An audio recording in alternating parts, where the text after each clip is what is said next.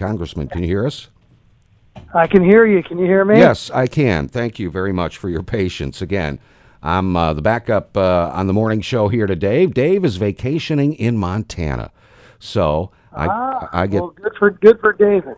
I, I get to run the program, and I have the great pleasure of having our congressman on the air. And I do want to say, Congressman Davis, that uh, one of the things I appreciate most about your work on Capitol Hill is the um, dedication you have to the agricultural community in our neck of the woods here in East Central and Central Illinois.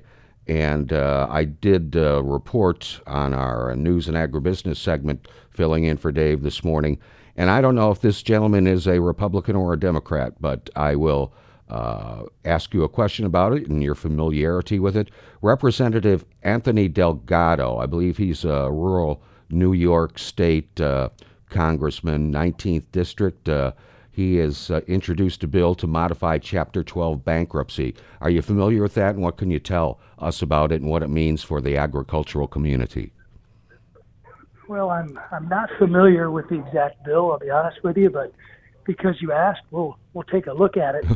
uh, but you know, the key is, in my opinion, especially with our ag sector, we got to be less about, you know, finding out how we can get operations to go into bankruptcy, and we got to be more about opening up markets.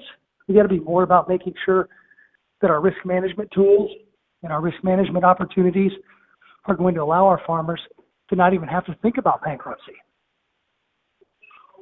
Indeed, and in that regard, um, something I know that is uh, on the national scene, uh, and hoping folks uh, in in your chamber can get things done uh, before the uh, session ends. The U.S. Mexico Canada trade deal. What can you tell us about that? That affects not not only agriculture, but certainly affects agriculture.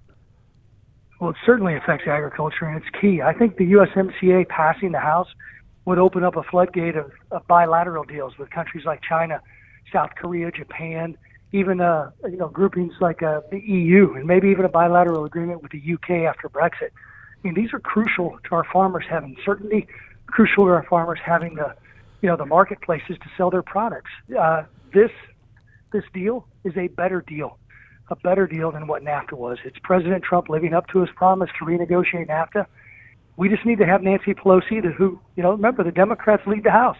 They need to be put. This bill needs to be put on the floor, and I think it'll pass. And that would be kind of the first domino in your thinking, in in what we hope uh, a lot of chain reaction that follows.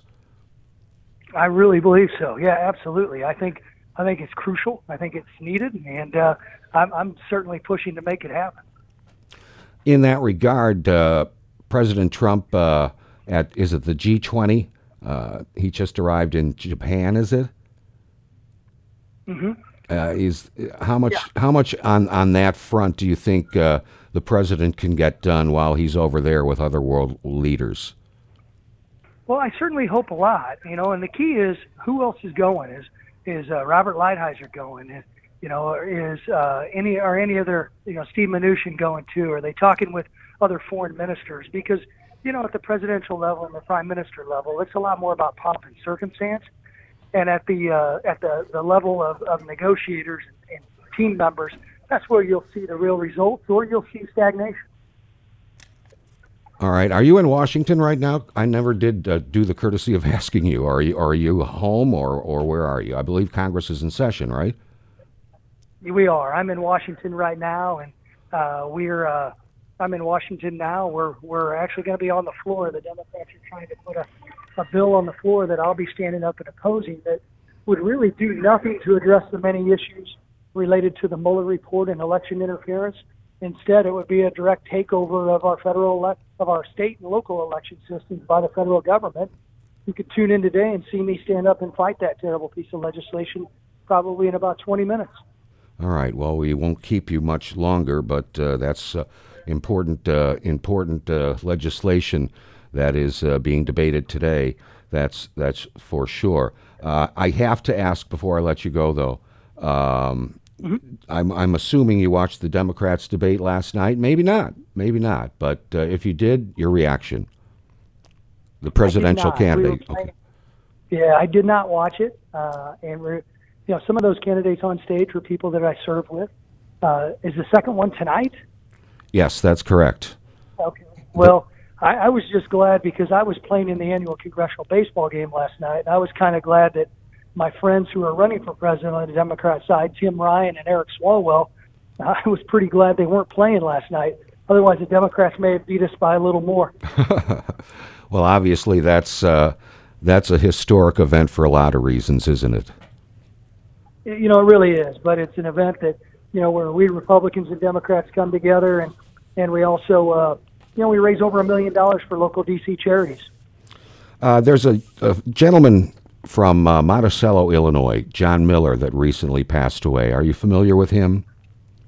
I am. I am. And uh, we gave a tribute to John on the House floor not too long ago. And those are the types of, you know, tragedies that, you know, we hope to at least honor the service of folks like John in Monticello and, and other places. And it's a tragedy for Monticello, though. Yeah, as the uh, the young man that is replacing him was sworn in as alderman earlier this week. Uh, he's my longtime broadcast partner. I do the play-by-play for our volleyball, women's basketball, and baseball teams. And uh, uh, the young man that's taken over that uh, seat on the city council uh, said that he was very proud that John was honored and said that you brought him up on the on the floor there in, in Congress, and uh, we wanted to give you a shout out and a thank you for that.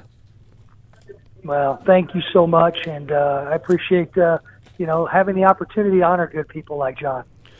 All right, Congressman. Well, uh, have a have a good day on the floor today. Huh? All right.